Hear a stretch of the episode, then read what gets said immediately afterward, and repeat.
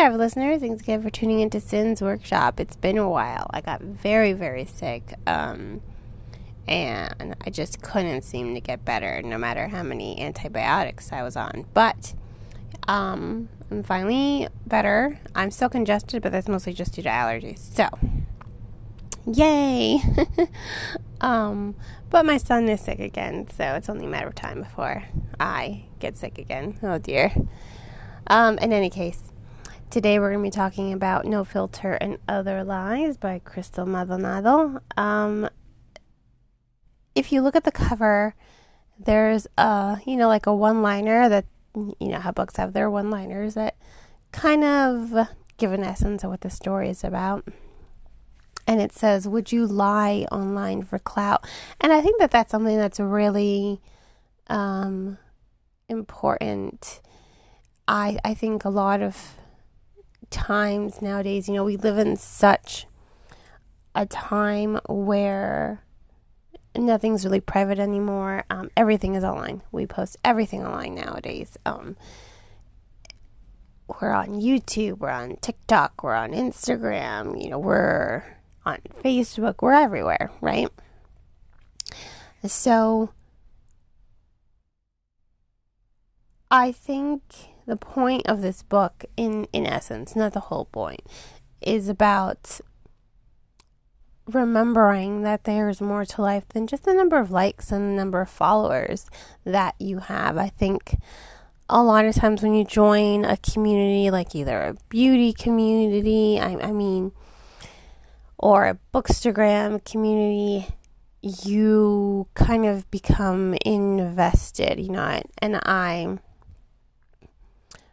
I too, um, fell into that little trap of just like, you know, I want my website to um, get bigger and get more notice, you know, get more views. So I'm using Instagram and YouTube and all these other fun things to promote my website. And even I fell into the trap of I need more likes. Um, I need more followers, right? And there's a whole big world out there, you know? And that's kind of what Maldonado is really focusing on because Kat Sanchez, she's an aspiring photographer. She posts all her stuff on Instagram and she's constantly comparing how many followers she has to how many followers her friends have, her family has. You know, she is basing her worth off of social media recognition that she's not getting.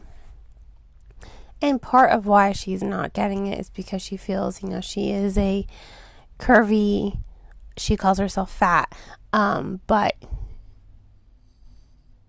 she's a curvy brown girl, you know. She is dark skinned, she is Latina and she feels like that's hindering her. And she doesn't really like posting a lot of herself on Instagram. She just wants to post her pictures, you know.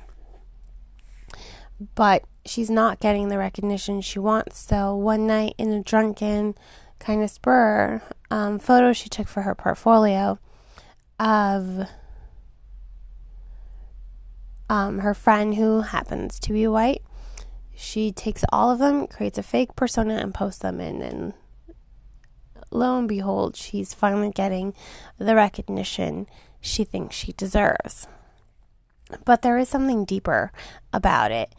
She feels really unfulfilled in her real life. And I think that's a lot of times why a lot of people tend to dive so much into social media, not just because of the stardom, but because they feel like they're getting something more online than they're that they're not getting in real life. For Kat and this is why I love Maldonado's writing because there's so many layers to the storytelling. For Kat she has a complicated um, relationship with her friend who has a huge crush on her and who she's kind of made out with a couple times, but she feels something is missing, you know. And then you have her family. She lives with her grandparents and she goes to her parents' house every Thursday for family dinner or what's supposed to be fam- family dinner. Her parents had her when she when they were teenagers. Um, a year after, you know, she was born, her parents got pregnant again with her brother. So, here's the problem. They moved out, got a house, and they didn't take their firstborn daughter with them. They have a room, but it's nothing. They they don't even know their own daughter. Um, they set boundaries and rules for her. They're just like with their grandparents, but and the grandparents, I mean, her grandparents are the best. I mean, I would have chosen them as parents rather than her actual parents, who, especially her mother, uh, she's. It's a really gratifying moment when Kat and her brother both call out their mother for her bullshit. Um, because she's not the greatest mother at all. Um, she wants to be like, oh yeah, I'm the best mom. She wants to like live in this fake world that she also projects online. Um, but it's not real. Again, she wants recognition for being a good mother because she knows she's not a good mother. And Kat wants recognition. She wants people to see her and get her work because her own family, um, in essence, abandoned her, you know? So she becomes so invested in Max Monroe and she just forgets that there's a real life out there because she's finally getting this sense of fulfillment, the sense of acceptance online that she wasn't getting before you know, she has her best friends and they're all great, but they don't really understand everything that she's going through. Um so it's really a powerful moment for the narrative and for the storytelling to see her understand, you know, that she has everything she needs with her grandparents. You know, she doesn't need her parents' acceptance, you know, or her parents' love. She's she's always gonna want it. She's always gonna wonder, you know, why not me? And it's complicated. Life is complicated. You got two teenagers who are about to have a second kid. Um, they were probably overwhelmed, you know. So they just took the younger kid and and I'm sure they, you know, they have a room for Kat, and I'm sure that they had plans to go get her again, but it just never, it never happened. It never clicked. And you know what?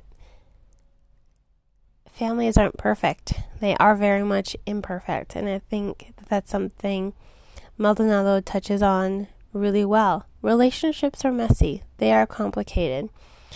You know, we could look and see the what looks like the perfect family all the time, but maybe there's more to the surface, you know. They probably project perfectionism when they're outside, but at home, you we never know what's going on with someone else's life. You never ever know.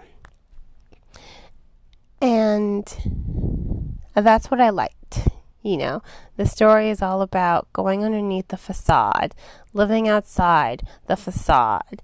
You know, we project so many lies, even if they're just white lies. Um, we use filters for pictures. We maybe over exaggerate situations. Um, I'm just thinking of like random examples. We do things without intending to do things. Life is complicated. relationships are complicated. And I like this story for its realism. I don't really read a whole lot of um, fiction. I like, you know, um, examples of fiction that I, I've read. Um, Mexican Gothic, um, Alice Hoffman, um, Hester Fox. I mean, those are all considered fiction. They're historical fiction, but there's some magical realism, horror, fantasy to them. I don't really read a whole lot of contemporary um, because I like realism. Don't get me wrong, but if it doesn't feel real, then I'm there's going to be a disconnect, which is usually why I stay away from the genre. But this is the second novel of Crystal of Crystal Maldonado's that I really, really was able to connect to. Her storytelling, her writing, the layers of depth that she incorporates into the storytelling. It's very gravitating towards me. I find her storytelling to be incredibly relatable. I find it to be very realistic. I find it to be relevant and heartwarming and gut wrenching. And you are able to connect to the characters. You're able to connect to the storytelling, story um, telling, and you're able to connect to the plot because she has a, such a consistency with her writing. She's emotional. The inter the internal narrative is just like this sounds like a real person. It doesn't sound fake. It doesn't sound forced. It doesn't sound like, hmm, let's see how I can dramatize the scene because a lot of contemporary fiction does tend to dramatize a lot, which isn't a bad thing, but that's just a, a you know, if I want dramatized fiction, I'll watch TV. um, but that's why I really love her storytelling, and that's why I really love this book because of all the layers that are in this this story. You think it's just about a girl who wants recognition online, but it's like why? The story makes you question why without really, you know, thinking thinking about it. It just sort of clicks by the end you're just like, okay, as pieces fall into place, you start to understand all right, she wants recognition because she was kind of abandoned by her parents. Her parents don't know her. She has a half brother that she has a strained rela- not a half brother. She has a little brother she has a strained relationship with. Um, she spends hours, and I think we've all felt this when we spend hours creating something, um, creating art, and then no one really pays attention to it, especially when we pour our everything into it. We feel very despondent, you know, we feel depressed. It's just we spend hours on something. We want someone to like it and recognize our hard work.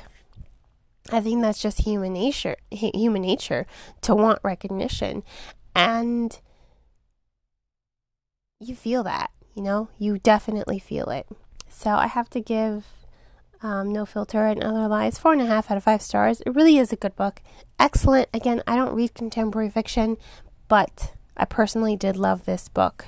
Um, huge fan of Maldonado's writing already. I think she is standout. So, again, give this book um, four and a half out of five stars. Please remember to support the author by purchasing the book at but at your local bookstore or online book retailer.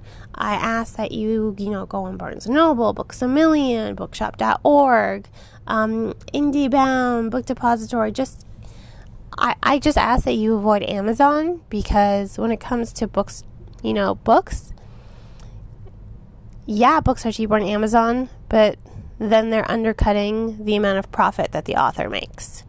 And you sell them at list price at the bookstore because bookstores employ more people than Amazon warehouses do. You know, the books are just kept at a warehouse. That's it. They don't have to pay um, labor. So, support your bookstores.